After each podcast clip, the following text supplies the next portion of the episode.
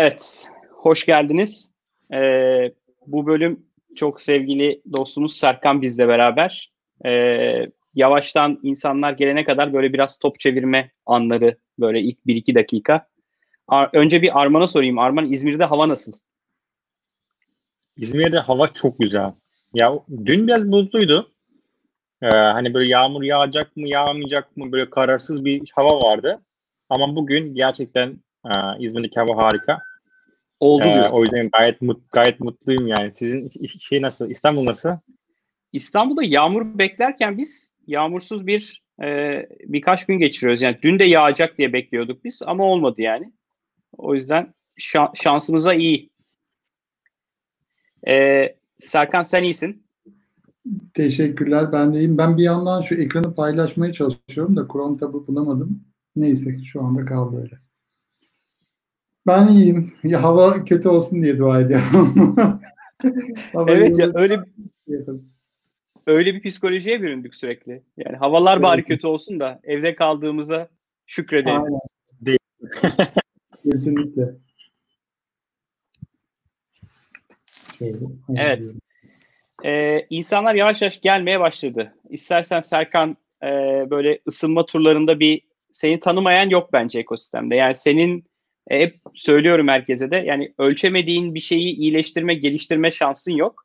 E, ekosistemin ne olduğunu, Türkiye'de girişimcilik ekosisteminde ne oluyor, kim var, ne yapıyor, ne kadar yapıyor, ne kadar yapmıyoryu görebilecek Türkiye'deki tek kaynaksın. Ve bunu uzun zamandır çok iyi bir şekilde yapıyorsun. Çok kaliteli bir şekilde yapıyorsun. Ben önce herkes adına bir teşekkür ederek başlamak istiyorum sana. Gerçekten iyi ki varsınız ve iyi ki e, bıkmadan, usanmadan e, bu işi yapıyorsunuz. Bence e, yani dediğim gibi ne kadar teşekkür etsek az size.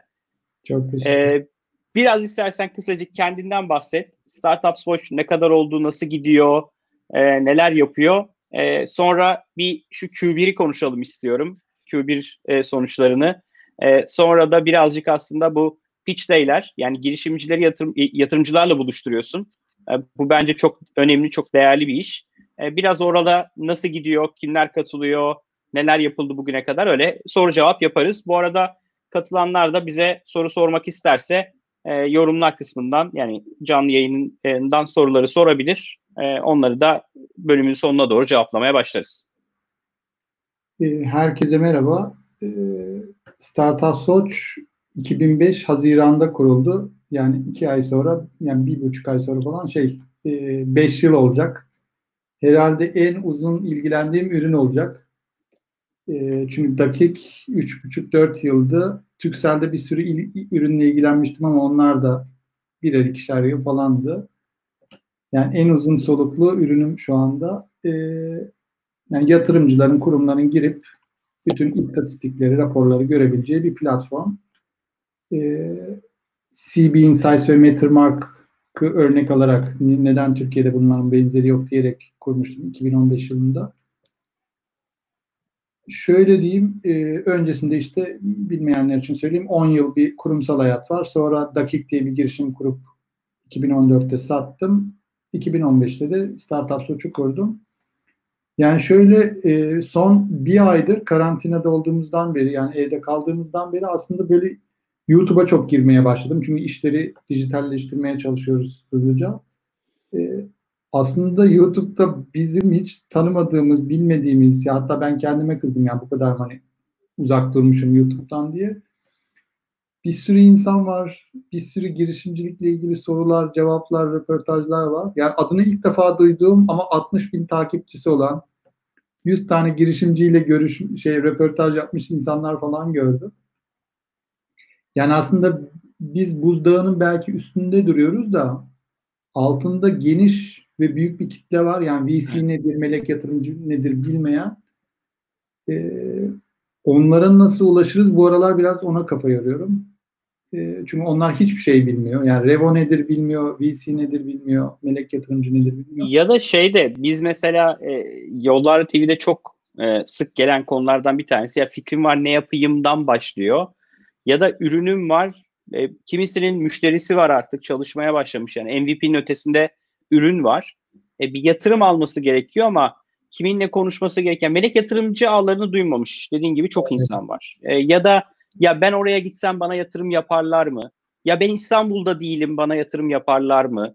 E, gibi çok soru var. Ve belki de haklı sorular. Yani biz biz ekosistemin içinde olanlar şey diyoruz ya ne var ki bunu herkes biliyordur. Herkesin işte VC'lerden, herkesin melek yatırım ağlarından haberi vardır. Herkesin meleklere ulaşabilmenin nasıl olduğunu biliyordur.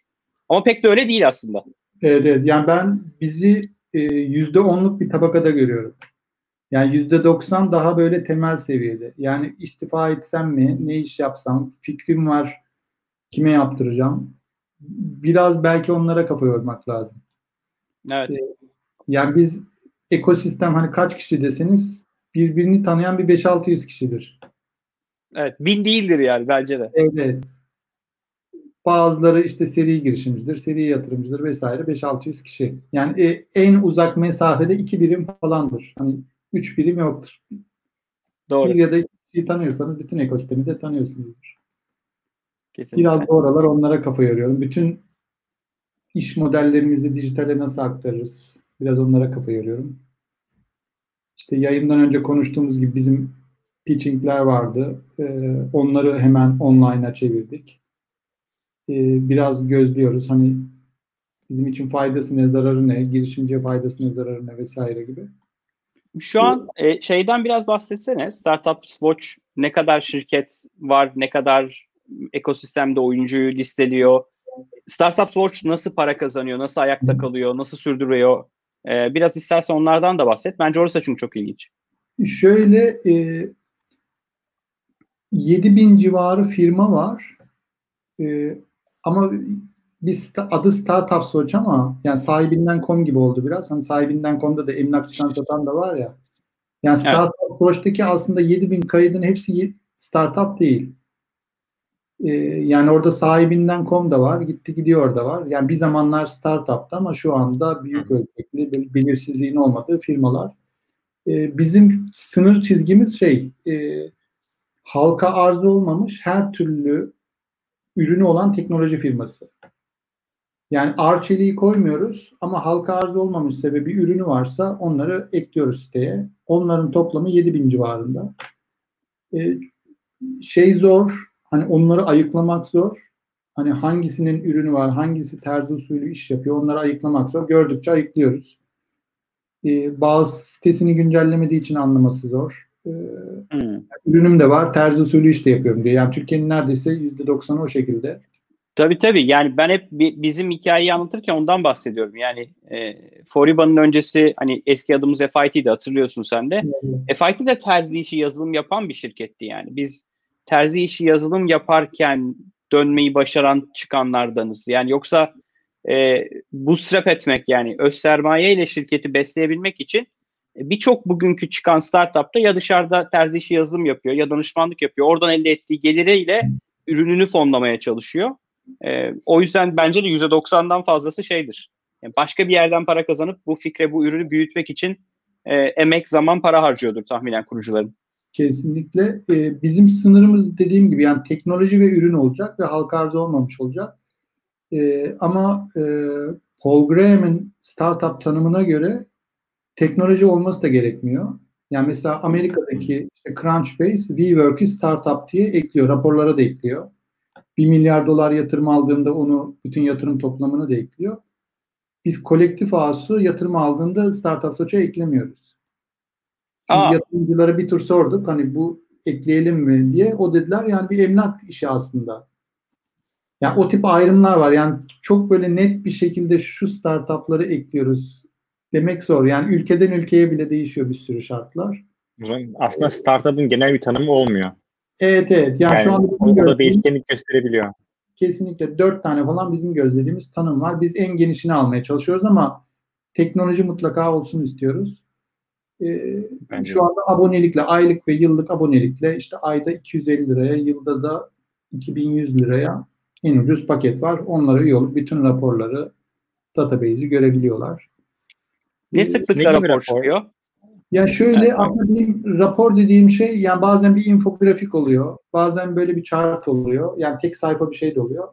Onlar daha çoğunlukta ama haftalık her salı 11'de rapor yayınlıyoruz. Yani şu anda 5 yıla giriyoruz. Yani 5 yıldır her salı bir rapor yayınladık. Bazen 3-4 tane rapor yayınladık.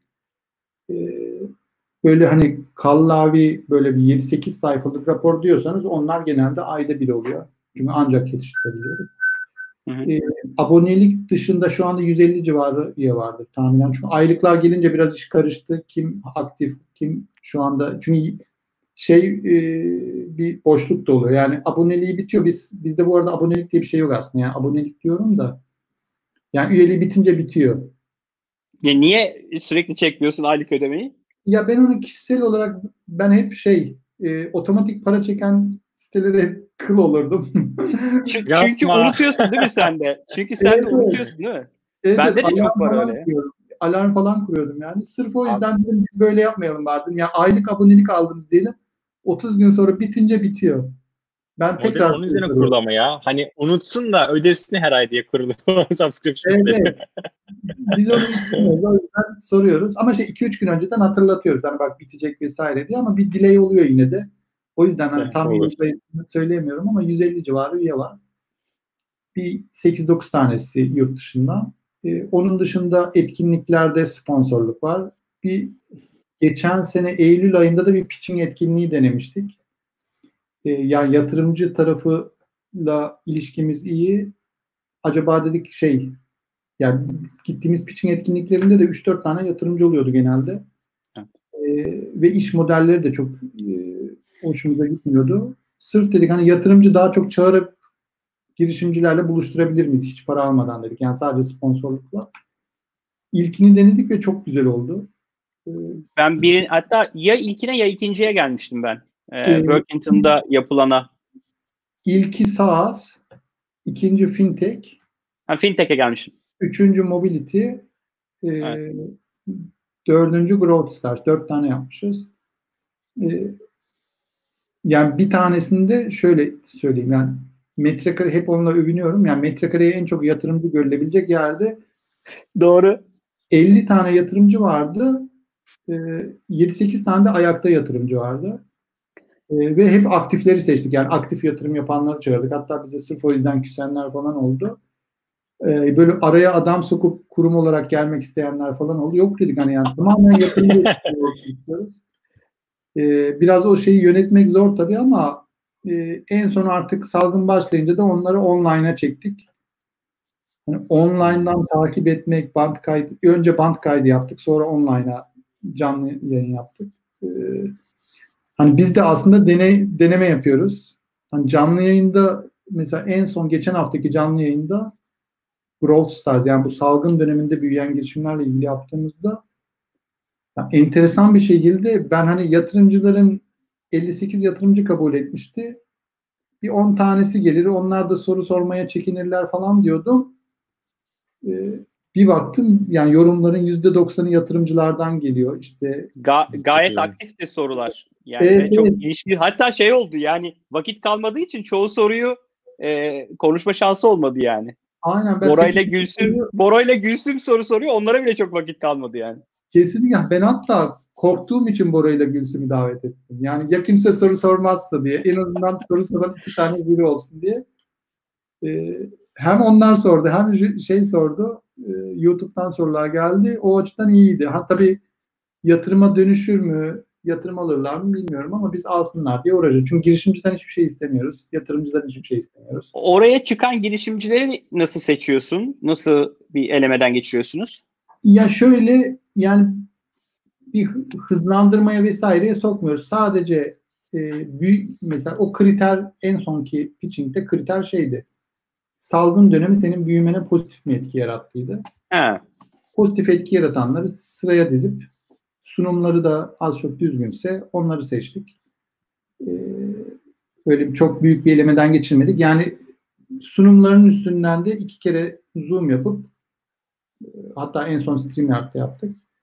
Ee, yani girişim başına bir buçuk iki saat harcadık en fazla. Şey o sunumun revizyonu dahil.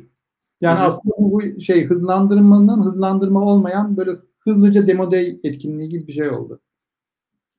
Ee, Bence benim, çok keyifliydi. Yani ben ilk kez benim ilk kez dinlediğim birçok girişim vardı. Yani ben duymadığım, daha önce görüşmediğim çok çok güzel bence girişimler vardı. E, keyifliydi yani. Ben son online'ı izledim YouTube'dan. Yani şöyle ayda bir yapmaya çalışıyoruz. Ee, çok da sıkmamaya çalışıyoruz. Yani sürekli girişimlerin de şeyini bitirme, kredisini bitirmemeye çalışıyoruz. Ee, ben özellikle hiçbir yerde çok çıkmamış yani böyle e, her yerde çıkanlar var. Onlardan seçmemeye çalışıyorum ki şey olsun. E, biraz eşit adaletli bir dağılım olsun. Onları da görsünler diye. Peki abi, e, Türkiye'de durum nasıl? E, ben e, yani en değerli bulduğum işlerden bir tanesi de o. Senin düzenli olarak çeyreklik ve yıllık yaptığın aslında araştırma sonuçları var. Türkiye'de durum ne? Kaç yatırım yapıldı? Kaç girişim yatırım aldı? Kaç fon kuruldu? Yeni oyuncular kim? E, ayrıca kadın girişimcileri, kadın e, founderları da hissediyorsunuz. Bence o da çok değerli. E, sen e, rapora geçmeden önce nasıl görüyorsun şu anki yatırım tarafının gücünü? E, geçen senelere göre daha pozitif bir yerdeyiz diye görüyorum ben. Bilmiyorum hmm. ne dersin? Yani şöyle e, ben birkaç aydır aynı şeyi söylüyorum. Biz aslında şu anda girişim ekosistemi 2.0'a geldik. Ee, yani 2010-2017 arası bir cycle'ı tamamladık. Ee, işte Revo, 212, ACT, DCP onlar bir tur yatırımlarını yaptılar, exit etmeye başladılar. Ee, şu anda işte ikinci fonlarını kuruyorlar. Yani biz ben o yüzden 2-0 diyorum. Yani şu anda hatta e, bu yatırım ofisi için bir rapor yazıyoruz şu anda yurt dışına gönderilmek üzere. E, tema tamamen şey daha deneyimli, daha güçlü. Şu anda biz daha deneyimliyiz, daha güçlüyüz. Çünkü 212, Revo, ACT, DCP ilk fonlarından birçok şey öğrendi. Ona göre yeni fonlarını daha iyi kurguladılar. Ee, ben o yüzden 2010-2017'ye hani göre önümüzdeki 5-6 yıl daha güzel geçecek diyorum. Bu tip böyle salgın vesaire çok mücbir sebepler olmazsa. Ee, Oralara ee, çok takılmazsak evet. Evet, evet yani şu anda o dönemin 2-0 döneminin başındayız. Ee, işte Revo fonunu kurdu, açıkladı. Ee, ScaleX kurdu, açıkladı. Early Bird açıkladı. 212 açıkladı. E, Collective Spark açıkladı. Ee, işte bu hazineden geçenler işte son o imzaları vesaire atarlarsa oradan bir beş tane gelecek. Ee, yani şu anda hani çok güzel bir ortam bizi bekliyor. Ama tabii hani şu tip aksaklıklar, salgın vesaire o güzel günleri tahminen bir 6 ay kaldıracak gibi gözüküyor. Çünkü şu anda herkes e, yani yatırımcı açısından söylüyorum. Önce portföyündeki hasar tespiti yapmaya çalışıyor.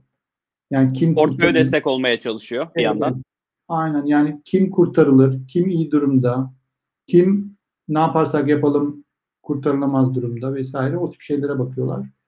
Ee, o biraz bir 6 ay bize öteler gibi geliyor ama e, yani dün bile bir sürü yatırım açıklandı görmüşsünüzdür. İşte VWalk, e, işte bir tane SwordSec, Monday Hero e, yani yatırımlar yani son imza aşamasına gelmiş. Term sheet'i geçmiş aşamadakiler e, den hani çok geri çekilen yok.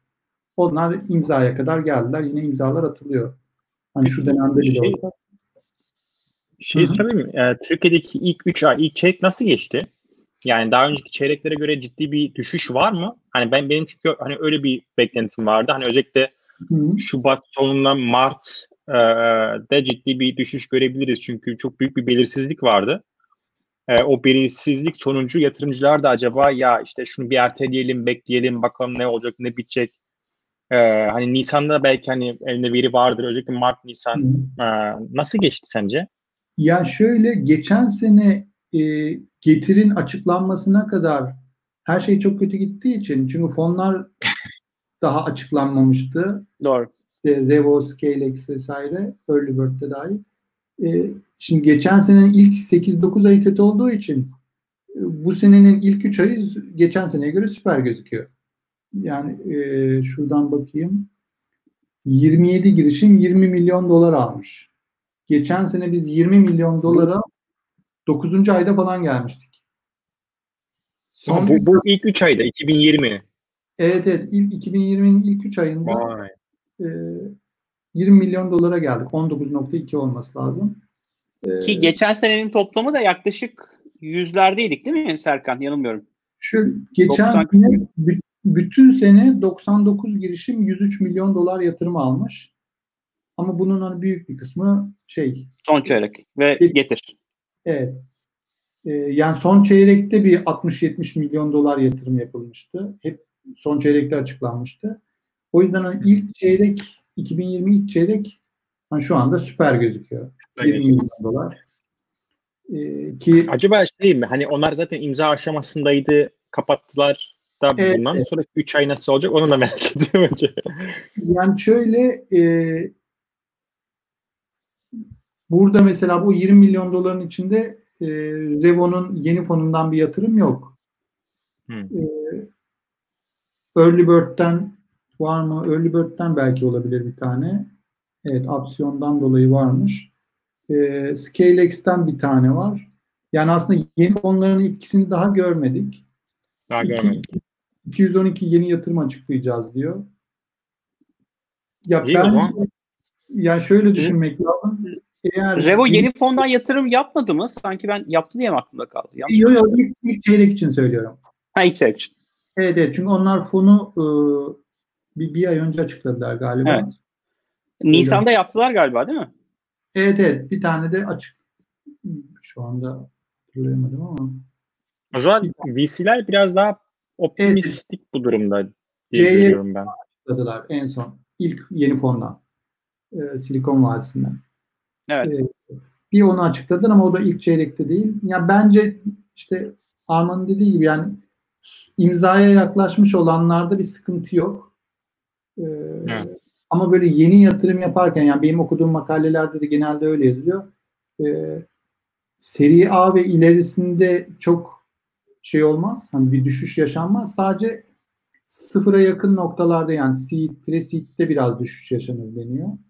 En büyük düşüş orada yaşanır. Yani çünkü yeni bir riske sıfırdan girmezler diyor. Yani daha böyle para kazananlara e, Evet. girerler. Evet. Ya Bir de ben de bu- meleklerle çok konuşuyorum. Bende de herkese gördüğüm o. Yani bir portföy, mevcut portföye destek gerekiyor mu? Yüzdürmek gerekiyor mu? İki, e, üzerine de daha böyle nakit akışı olan, daha sağlıklı şirketlere yatırım yapmayı tercih ediyor yatırımcılar gördüğüm kadarıyla.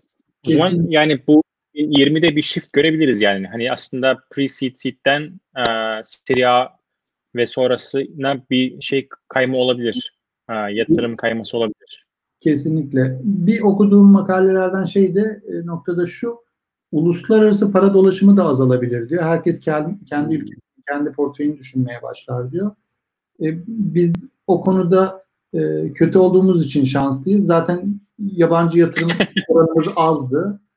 Yani mesela bu konuda en çok şey e, söyleniyor. Almanya'daki VC yatırımların çoğu yurt dışındaki VC'lerden geliyormuş. E, Almanya'da. Almanya. Çok enteresan. en kötü etkilenecek Almanya diyorlar şu anda. Startup ekosistemi an- anlamında. VC backed Çok ilginç. Çok enteresanmış ya. Bunu hiç tahmin etmezdim yani. Böyle bir etki.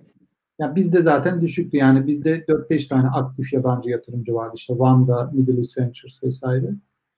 Onlar da zaten öyle çok e, öyle seri Ya da ya da ya da tek tükler vardı işte. IFC'nin yaptığı birkaç yatırım vardı. Ee, işte e, General Atlantic'in yemek sepeti vardı. Böyle yurt dışından daha böyle spontane cherry pick yapmış birkaç deal vardı. kesinlikle. Peki totalde 20 dolar gibi bir rakam. Toplamda kaç girişimden bahsediyoruz Q1'de? E, 27. 27. 27. 20 milyon dolar. En büyük işlem de galiba opsiyonun işlemiydi değil mi Q1'de? Evet. E, Apsiyon, Tundra, App Samurai, Vispera. Hmm. İlk dört onlar. Ya aslında Vispera- şöyle e, 27 girişimin ilk top 10'u bütün yatırımların %91'ini yapmış. Diğerleri daha küçük işlemler. Evet evet. Yani bir Pareto Principle gibi bir şey var yani. 80'e 20 burada da çalışıyor. Evet, Evet. evet. Vispera'nın Hayatımızın işlem çok iyi e, koç, koçun yatırımıydı değil mi Vispera? Evet, evet. O Q1'deydi yine. Evet, Koç Holding, Inventram öyle olması lazım. Şu anda ben direkt Evet. tabloda görmüyorum. Direkt öyle olması. Senin kişisel beklentin nasıl Q2 ile ilgili? Yani yine 20'lere yakın bir şey görebilir miyiz yoksa daha altında mı olacaktır? Yani Q2 bence imza aşamasında kalanların çeyreği olacak. Yani böyle Nisan'da görüp de Mayıs'ta yatırım yapan bir şey görmeyeceğiz. Yani Çok zaten zor. aylardır konuştukları insanlara yatırım yapacaklar. O yüzden bence bir yine 20 görebiliriz. Ee, aslında birkaç tane benim çok büyük yani getir gibi beklediğim seri B, seri C 10 milyon dolar üzeri yatırımlar vardı ama onların durumunu bilmiyorum. Yani zaten hani bir iki tane öyle şey olsa bir anda bütün toplamayı Evet. etkiliyor. Ee, hani onlardan açıklanırsa ciddi büyüme gözlenir ama onlar açıklanmasa bile yine bir 20'ye yakın bir şey göreceğiz gözüküyor. Peki Serkan şeyi de merak ediyorum. Ee, ben genelde bu konuşmalarda da bahsediyorum. M&A tarafı. Sanki bu dönemde daha böyle sık görebiliriz gibi geliyor. Yani startupların birbirini satın alması, kurumsal şirketlerin startup satın alması olasılığını bu dönemde biraz daha ben güçlü buluyorum. Bilmiyorum katılır mısın? Ee, ya şöyle e, mesela en son Piplies'ı du- duyduk e, hep beraber. E, yani kötü gittiği için satın almalar çoğalabilir gibi geliyor bana. E, yani daha çok merger gibi değil. Evet. Hatta bununla ilgili birkaç şey duydum. Yani rakiplerinden kötü gidenleri hem portföyünü almak için hem işte insan kaynağını almak için satın alma teklifi yapanları duydum. Ee, onlar bence çoğalabilir. Yoksa e, işte Foriba gibi, EasyCore gibi exit hani önümüzdeki 3-4 ay gö- görmeyiz gibi geliyor bana. Ee, Aynı yani. Belki dolardan vesaireden dolayı, belki işte krize girdiklerinde daha ucuza kapatmak için belki o tip şeyler duyarız. Ben de aynı fikirdeyim. Yani fırsat satın almaları daha çok olacak. Fırsat Evet, merge'leri olacak. Kesinlikle. E, bu arada bence aslında girişimlerin de özellikle aynı alanda rekabet eden girişimlerin de özellikle zorlanıyorsa o sektörde bu şirketler şirketler anlaşıp birleşme konusuna gitmesi de bence çok şey e, olası. E, Türkiye'de maalesef e, kurucular ve hani eski kafa patronlarda şey var. E, yani şirket benim e, Duygusal. işte evet benimki daha değerli. Hayır benim şirketim daha değerli. Oysa bu dönemlerden güçlenerek çıkabilmek için ki bu dünyada bu işin en büyük örneği aslında PayPal'la Elon Musk'la Peter Evet. Thiel'in birleşmesi. Haksız mıyım? Yani ikisi de çok zor bir dönemdeyken birleşiyorlar ve PayPal artık hani PayPal yani hani dünya fintech deyince akla ilk gelen isim oldular. E, o yüzden bu tarz fırsatlar çok var gibi geliyor bana. Türkiye'de de var yani aynı alanda rekabet eden ama bir yerde e, hadi birleşelim daha güçlü olalım denebilecek çok iş görüyorum ben piyasada konuşunca. Kesinlikle. Yani biraz e, hatta ben bugün de o anketi sordum. Hani bir en fazla finansal olarak bir ay dayanırım bu krize, bu salgın dönemine. Senin o anket çok önemliydi evet. O şu an hani bir ayı geçtik. Yani az çok hani suya bile girseniz bir 10-15 saniye nefesinizi tutuyorsunuz da ondan sonraki dönem kritik. Aslında şu anda 2 Mayıs'tayız.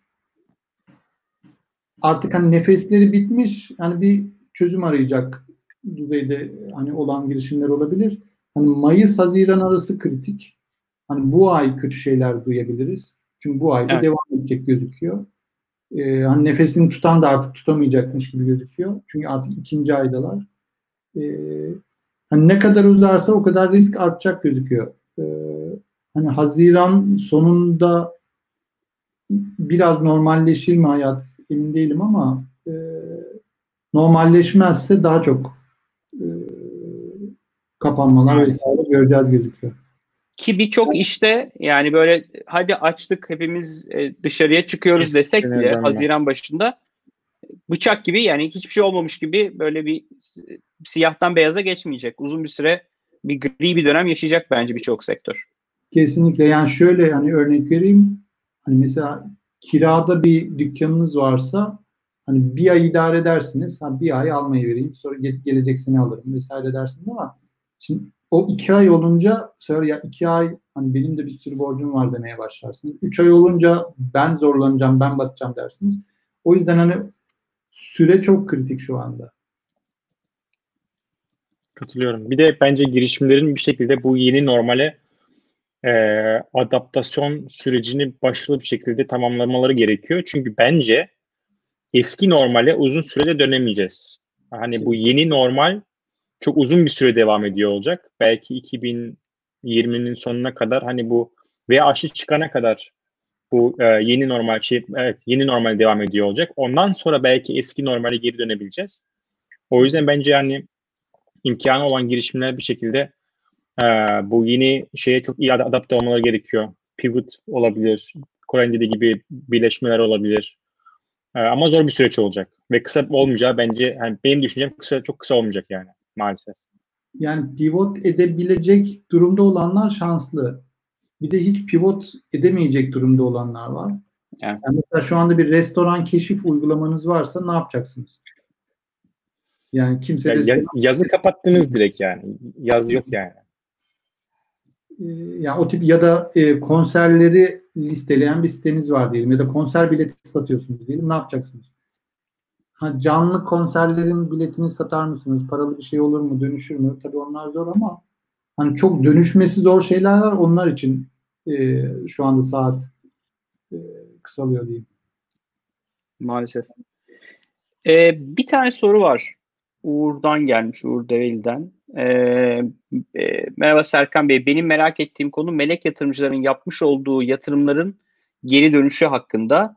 Ee, genel e, Genelde söylenen yatırım yapan şirketin faaliyeti sürdüğü sürece yatırımcılar pek bir geri dönüş alamıyor. Ancak exit yapınca yapmış olduğu yatırımın karşılığını alabiliyor. Bunun haricinde şirket hala faaliyetteyken yatırımcının kazanç elde ettiği yöntemler var mı? Yani bir yatırımcı bir şirkete yatırım yaptı. E, ne zaman koyduğu parayı geri alabilir özündeki soru bu. Yani şöyle e, şirket kar da atabilir. Bir yöntem bu. E, bir yöntem ki, çok da tercih etmez yatırımcılar aslında. Evet. E, yani özellikle profesyonel yatırımcılar. Kesinlikle. Bir yöntemde e, yani Türkiye'de Borsa İstanbul BIST özel pazar vardı ama e, hani o şu anda ne kadar aktif bilmiyorum. E, yani ikincil işlem pazarı olsa aktif bir şekilde yani 2-3 yıl bir hisseyi elinde tutmuş bir kişi, bir melek yatırımcı o bir ikincil bir pazarda hissesini satabilir. E, o ortam şu anda yok. Hani niye satıyorsun? 3 yıl geçmiş sıkıldım mı, işler mi kötü gidiyor vesaire bir sürü soru sorabilirler. Tabii işin bu tarafı da var ama e, bence ikincil pazar e, underserved mı diyeyim yani olması gereken ama aktif olmamış bir o ortam şu anda. Ama, ben ikinci pazara çok inanıyorum yani. Yani bence çok ihtiyaç var. Hem e, yatırımcılar için ihtiyaç var. Ama bir de e, bence kurucular için de böyle bir şeye ihtiyaç var. Yani kurucu ekipten ya da stock option hisse pay e, hisse almış bazı key employee'lerde de bence e, ihtiyaçlar olabiliyor. Yani düşün ben bir startup'a girdim. E, bir rolü için işte iki sene, üç sene çalıştım. İşte yüzde bir, yüzde iki bir hissem var.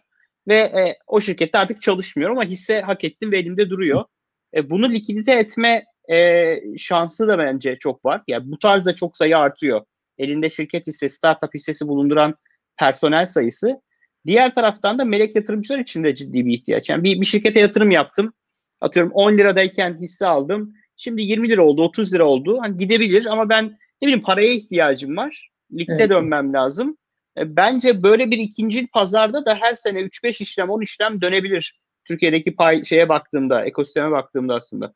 Kesinlikle. Yani e, şu an hani hisse satmak hani işler kötü gidiyor galiba ya da bir şey gördü söylemiyor vesaire gibi algılanıyor ama dediğin gibi çalışan olabilir, kurucu olabilir. Ee, ben mesela şu anda hani biri hisse istese satarım. Bonus gibi görürüm bunu.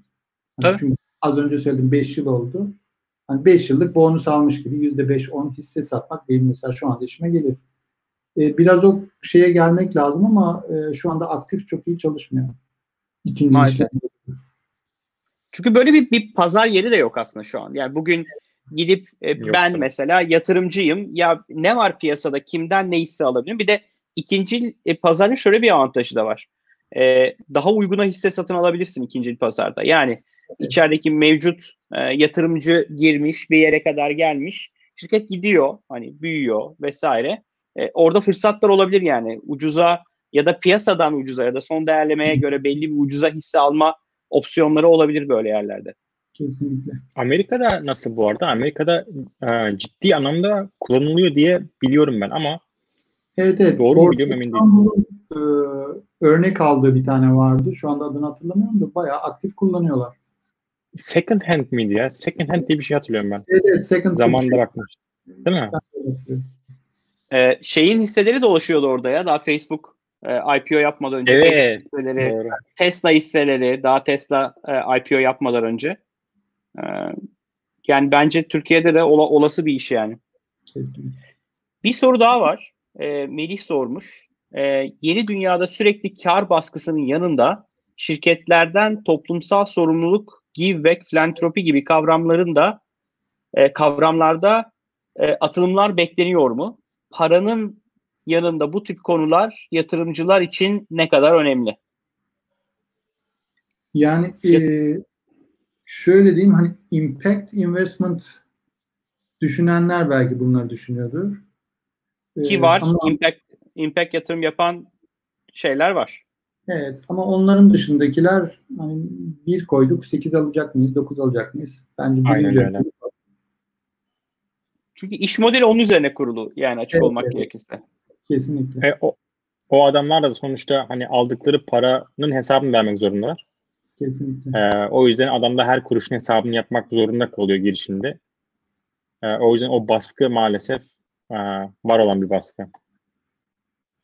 Bir soru da Çağdaş'tan gelmiş. E, merhabalar, devletin sağladığı girişimcilik destek programlarını nasıl buluyorsunuz? KOSGEB ve Ticaret Bakanlığı haricinde başka hibe şeklinde yatırım yapan kamu kurumu mevcut mu? Teşekkürler. Yani e, şöyle biz hatta bizim yıllık etkinlikte de bahsettik bundan. Fikir aşamasındaysanız en büyük melek şu anda TÜBİTAK'la KOSGEB. E, çünkü fikir aşam yani şu anda TÜBİTAK BİG'e bir tane PowerPoint ile gidiyorsunuz. Yani şu anda kabaca söylüyorum 5-6 hafta onların uygulayıcı kuruluşlarında eğitim alıyorsunuz. Sonra Ankara'ya gidip 200 bin lira para alıyorsunuz. E, Alan var mı ya? Şöyle bu sene tam rakamı dün akşam yazmışım da 568'di sanırım. 2019'daki alan kişi sayısı 568. Ee, yani her sene 500 civarı fikir 200'er bin lira alıyor. Yani şu anda böyle bir melek yatırımcı yok. 368. Evet, evet, Abi tam öyle bir süper şey. ya. Yani Evet, o zaman şey diyebiliriz yani. Süper Angel diyebiliriz yani Hasan abiden so- önce rakama bakınca. Kesinlikle çünkü hani bir meleğe gitseniz şu anda ya bir ilk faturayı kes, ikinci faturayı kes. Yani çok güvendiği bir Kesinlikle. girişimciyse fatura kesmeden yatırım yapar. O yüzden e, devlet destekleri bence çok kritik. KOSGEB ve Ticaret Bakanlığı haricinde ya şu anda şu döneme özel söyleyeyim İSTKA, İSTKA da bir program açtı. İstanbul Kalkınma Ajansı. Evet İstanbul Kalkınma Ajansı. TÜBİTAK'ın da yine özel bir şeyi vardı. Böyle çok hızlıca değerlendirdiler bir de. Yani Evet. 3 günde 4 günde hemen projenizi değerlendirdiler. Ee, bence onları kaçırmamak gerekiyor ama tabii bu işin bir de diğer tarafı var. Ee, hatta geçen bir programda aynı örneği verdim. Ee, ya Ankara'da ben bir girişimle tanıştım. Ee, böyle 2-3 yıl oldu tanışalı. Ya 6 yıl olmuş şirket kurulalı daha nasıl fatura kesilir bilmiyorlar. 6 Altı yılda yıl. devlet, devlet teşvikleriyle geçiniyorlarmış. Aa inanmıyorum. Ben şok Ya. oldum. Yani, hani fatura şeyi yok, koçanı yok ellerinde daha. Allah Allah. Evet, ya evet, ben yani- ben işte bunu çok üzücü buluyorum ya. Yani o kadar 6 yıllık ARGE mi yapıyorsun yoksa 6 yıl boyunca yeni yeni yeni yeni projeler yapıp şirketimi be döndürüyorsun. Ya işte maalesef Evet bu ARGE merkezi konusu da Teknopark konusunda da e, yani ciddi bir şey var ya. Böyle suistimal ve hani or- oraya çalışma yani. O da bir lifetime business. Yani TÜBİTAK'tan gel- para gelsin o parayla biz dönelim. O parayla biz dönelime dönmüş bir akış var maalesef. Kesinlikle. Yani tabii bu da bir parantez için yani deep tech hariç tabii. Yani deep tech'te adam kansere tedavi bulmaya çalışıyorsa 15 yıl da sürebilir. O tabii. Yani onları saymıyorum. Süper. Sorular var. Ee, bir soru daha var galiba. Ee, Arda sormuş. Selamlar ve iyi yayınlar diliyorum. Ağzınıza sağlık. Her şey çok keyifli ilerliyor. hisse devri, hızlı satışlar, IPO öncesi genel kurul angaryasını atlatarak yatırım yapılması için maalesef ki regülasyon değişimi gerekiyor. Aslında bu hususta ekosistemin etki e, önderler ve devlet ilişkileri yürütebileceği inana, inanan fedaileri gerekiyor kanaatindeyim. Farz misal Sayın Bahar, ben ve benim gibiler sizin için bu fedakarlığı yapar ve ilk adımı atarız der mi acaba? E, bu bana gelmiş top. Yani bir şey söyleyeceğim. E, aslında Türkiye'de öyle hisse devri satış falan çok kolay ya. Yani Türkiye'de hisse satmak bir masaya oturalım karşılıklı. Hisse kağıdının üzerine ben cirolayayım, parayı alayım, hisseyi vereyim bitti. Bu kadar. Yani bu kadar. Hiçbir e, genel kurula vesaire gerek kalmadan teknik olarak yapılabiliyor. Anonim evet. şirket hisse devri. E, IPO konusu e, yani evet yani eğer bir borsaya kote olacaksanız sadece Türkiye'de değil dünyanın her yerinde borsaya listelenmek ciddi bir prosedür gerektirir. Ciddi bir denetim, ciddi bir kontrol gerektiriyor. E, Türkiye'de de bu iş kolay değil. Türkiye'de yanılmıyorsam 100 milyon TL'ydi e, yıllık ciro. Yani 100 milyon TL'nin üzerinde Borsa İstanbul'da. Yanılmıyorsam 30'un üzerindeydi e, Borsa Özel Pazar'da. E, Borsa İstanbul Özel Pazar'da da galiba 30 milyon TL üzeri e, yıllık gelir diye bir şey vardı. O, şey Özel Pazar'ın rakamına çok hakim değilim. Yani aslında Türkiye'de yatırım almak, vermek e, çok regülatif olarak zorlayan bir yanı yok gibi geliyor bana. Bilmiyorum Serkan katılır mısın?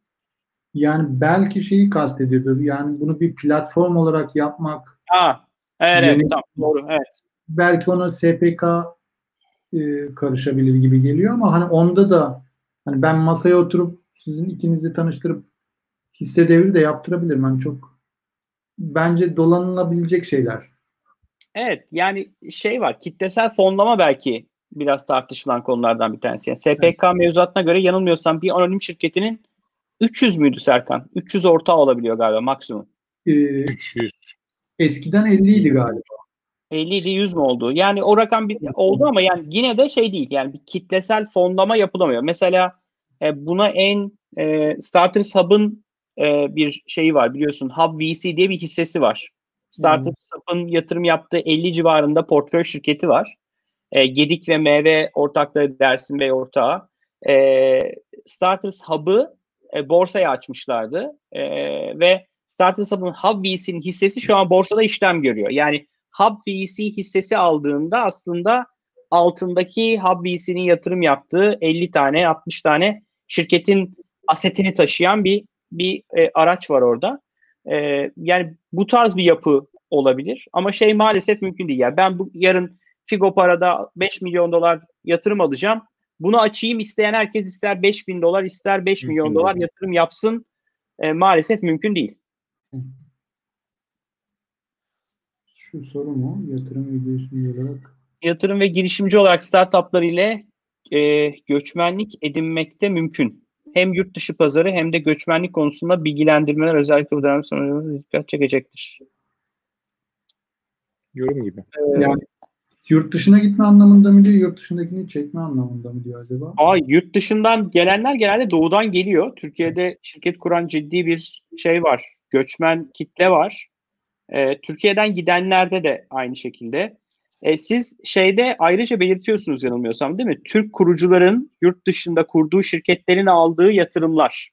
Yani diasporayı bir diaspora diye bir raporumuz var şu anda 400 olmuştur herhalde. Bir ara 300 küsürlerdeydi. 400'e yakın Türkiye dışında kurucusu Türk olan yani kuruculardan en az biri Türk olan girişimleri raporluyoruz. Ee, ama orada da aslında şöyle bir ayrıma gitmeye çalışıyoruz şu aralar. Ee, yani burada başlamış sonra burada olmamış ya da biraz bir ışık görmüş yurt dışına gitmiş olanlar var. Bir de hani doğma büyüme or oralı ama Türk ama hiç Türkiye'ye gelip gitmeyen biri. Türkiye'de bir ARGE merkezi vesaire de yok. Ee, onları belki biraz ayrıştıracağız. Çünkü aslında biri gerçekten şey göçmüş. Biri daha doğduğunda göçmüş. Hiç Türk ekosistemiyle vesaire alakası da yok. Bu şirketin doğuşundan sonra göçme mi kişinin doğması yani kişinin orada doğmasına göre mi ayırmayı planlıyorsunuz? Yok kişi. Hmm. Yani bize e, aslında şöyle bunu bir Avusturya'dan bir melek grubu gelmişti. Onlar sormuştu da diasporayı nasıl tanımlıyorsunuz diye.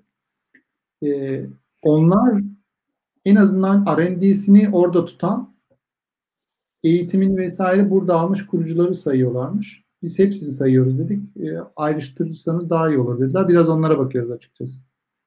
Ee, Ama, en son oradaki işlemlerden bir tanesi herhalde Firefly'dı değil mi? Büyük işlemlerden biri. Evet evet. Ama burada bir şey de var. Ee, hani startup ekosistem karşılaştırma raporları var bu Genome'un vesaire. Hı hı. Oradaki en büyük kriterlerden biri e, tam bu import export gibi yani kaç girişimci sana geliyor, kaç girişimci senden gidiyor. O e, yani gelen gidenden fazlaysa sen hapsındır diyor. Hmm. Yoksa diyor eksi yazıyorsan tam bu şey gibi e, ithalat e, ne deniyordu? Tam ihracattan fazlaysa daha çok yurt dışından evet. alıyorsan ve yurt dışına az satıyorsan eksi yazdığın gibi Aynen. Türkiye'de şirket tutamıyorsan ve bu, bu şirketler headquarter'ı yurt dışına taşıyorsa yine senin için bir kayıptır. Evet. Şu anda. Londra, Berlin, Estonya şu anda artıda. Hmm. Yani normal. Gelen daha çok, giden daha az. Bizim de öyle olmamız lazım. Est- Estonya'ya taşınıyorlar mı yoksa sadece şirket mi kuruyorlar orada? Şirket de kursa yetiyor. Onu sayıyorlar. Yani artı yetiyor olsun. Evet. Tabii yani Türkiye'den headquarter'ı Estonya'ya alıyor ya da şirketin bir subsidiary'sini orada o yapıyor. O da göç sayılıyor. Aslında Türkiye'de ama göç edilmiş bunun, sayılıyor. Bunun bir sebebi de şu. E, maalesef hani hem bir şehir efsanesi hem de bazı yatırımcılarda bu gerçek. Bazı yatırımcılar diyor ki ben Türkiye yatırım yapmam. Gel Estonya'ya gel yapayım. Hmm. E, burada da bence Türkiye'nin hiçbir ülkede olmayan bir avantajı var kurucular için. Türkiye'de eğer bir anonim şirketi iki sene boyunca ortağıysan e, yatırımcılar evet. için de geçerli, e, kişiler için de, kurucular için de sıfır gelir vergisi.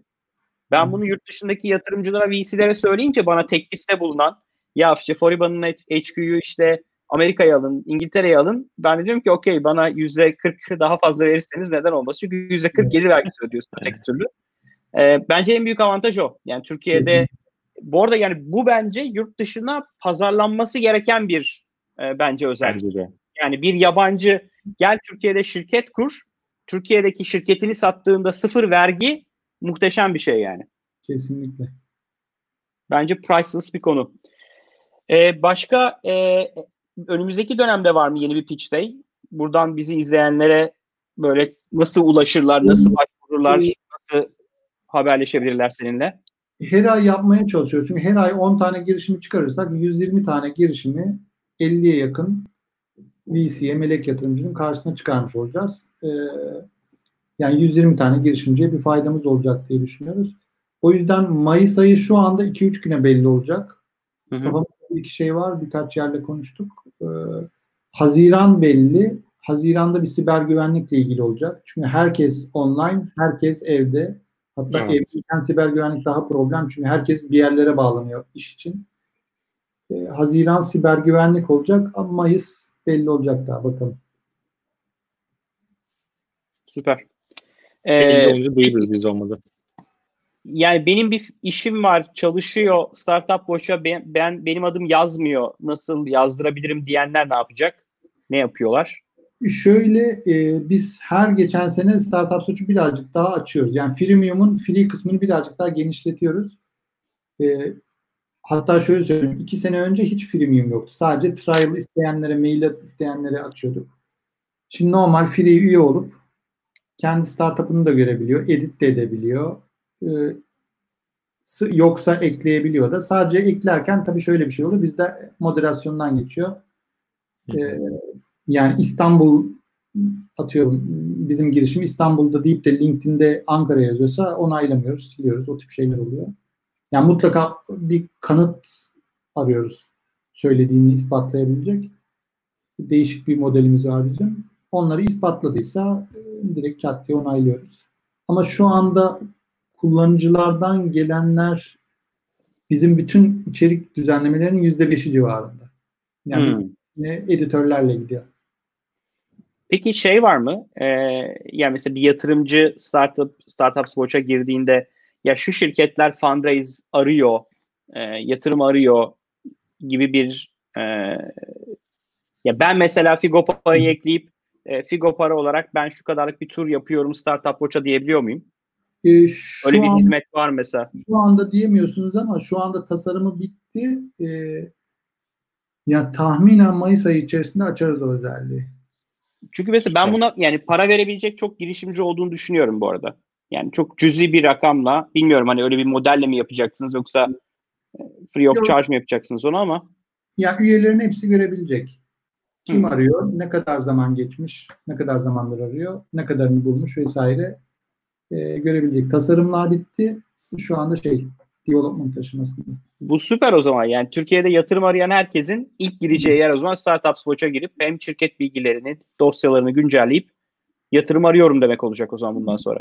E, Ya şöyle dosyasını eklettirmeyeceğiz. E, çünkü şöyle bir şey, biz hep şeyden kaçıyoruz.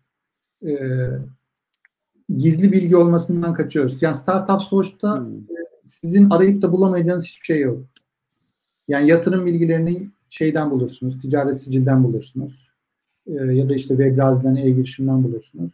Bütün diğer her bilgi şey public. Ee, DEK yani startup DEK gizli bir bilgi olduğu için çoğu firma için girişim için onları eklettirmeden sadece şu kadar 500 bin dolar arıyorum. İşte e, kontak kurmak isterseniz derse de direkt e-mailini paylaşacağız. Yani biz hiç araya girmemek istiyoruz. Çünkü araya girersek sorumluluk almış olacağız. Sorumluluk artıyor. Evet, Confidentiality girecek diyorsun işin içine. o başka bir iş. Onu yönetmek çok zor. Süper. Serkan çok teşekkürler. Benim için çok, Çok keyifliydi. Var mı eklemek istediğin bir şey, atladığımız bir şey? Ee, bakıyorum bir tane şu soru mu diye bakıyorum bir yandan da e, olmaları sağlanabilir. Evet Mehmet şey demiş. Sizin de söylediğiniz gibi yabancı yatırım yapmak istemiyor. Bu sebeple beyin göçü destekleyip yurt dışında çalışıp para biriktiren ya da exit edenlerin TR'ye dönüp yatırımcı olmaları sağlanabilir. Yani bu tabii şey e, bilmiyorum hani ne dersin ama e, yapanlar var. Yani yurt dışında Evet. yaşayıp yurt dışına para kazanıp Türkiye'de yatırım yapan çok var. En son Foxini işte ScaleX'e kurucu ortak Doğru. Ee, örnek- Berkay abi. Evet. Van, son olarak ne söyle? O şu soru değil galiba. Soru mu? Türkiye'de şirket grubu exit yap- edip parayı dışarıda harcamak, ilk iş Berlin ya da San Francisco'ya kaçmak, Londra'da gayrimenkul yatırım yapmak daha kötü. ya e, ya bu, bu bir kişisel bir tercih yani. Hani bazı exit eden girişimci bunu tercih ediyor. Bazısı e, işte ekosisteme yatırım yapmayı, burada kalmayı, yeni işler yapmayı, yaptığı işi devam ettirmeyi tercih ediyor. E, hepsi var. E, bu da normal yani. Hani birisi yatırım yaptı, gitti, ev aldı, araba aldı, kat aldı, Amerika'ya taşındı. Bu ayıp değil yani. Bu, bu bunu yaftalamak mümkün değil yani. Yani bir Google'a şirketini satan e, bir girişimciyle konuşmuştum ben New York'ta. E, 65 milyon dolara satmıştı sanırım. E, ve sorduk adama yani etrafını sardık. Hani bir tane öğüt verseniz bize ne verirsiniz diye. E, hiçbir zaman bitmeyecek dedi bir koşturma. Yani 65 milyon dolara şirketini satmış biri gibi mi gözüküyorum mesela dedi. Şu anda sabah 8'de geldi bir şeyler anlatıyorum dedi. Sabah 8'de bize bir üniversitede bir şeyler anlatıyordu.